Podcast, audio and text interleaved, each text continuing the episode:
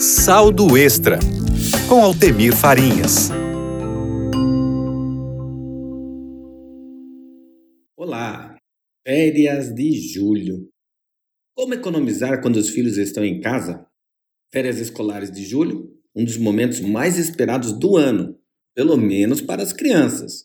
Já para as mães, pais, é outra situação. A maioria dos pais trabalha, e quem não trabalha fora já trabalha muito cuidando da casa. Você lembra daquela propaganda da pilha que dura muito mais tempo? Filhos de férias são essas pilhas. Duram cinco vezes mais que a nossa pilha.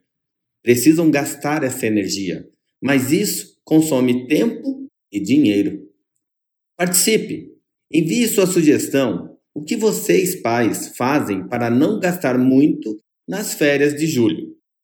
Juntos, vamos pensar em alternativas para entreter os pequenos sem estressar ou sem gastar rios de dinheiro. Primeira dica: verifique se na escola, igreja, clube, associação, algum desses lugares tem programação para julho. Eu fiz uma pesquisa e achei uma escola localizada no bairro Bom Retiro, em São Paulo.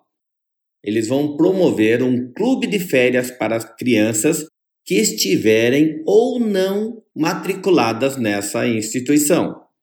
Esse é o tipo de atividade que as crianças gostam. Os pais descansam e não gastam. Então verifique aí no seu bairro, na sua região, se não tem alguma escola oferecendo esse clube de férias. Nesse caso dessa que eu pesquisei, eu não estou aqui citando o nome, mas eles deixam claro, ó, alunos ou não alunos, ou seja, se estão matriculados ou não nessa escola. O mesmo pode estar acontecendo bem perto de sua casa. Como já falei, se não for na sua escola, talvez outra escola ofereça.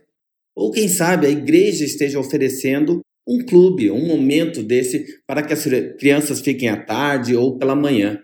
Quem sabe o clube que vocês são sócios tem alguma atividade?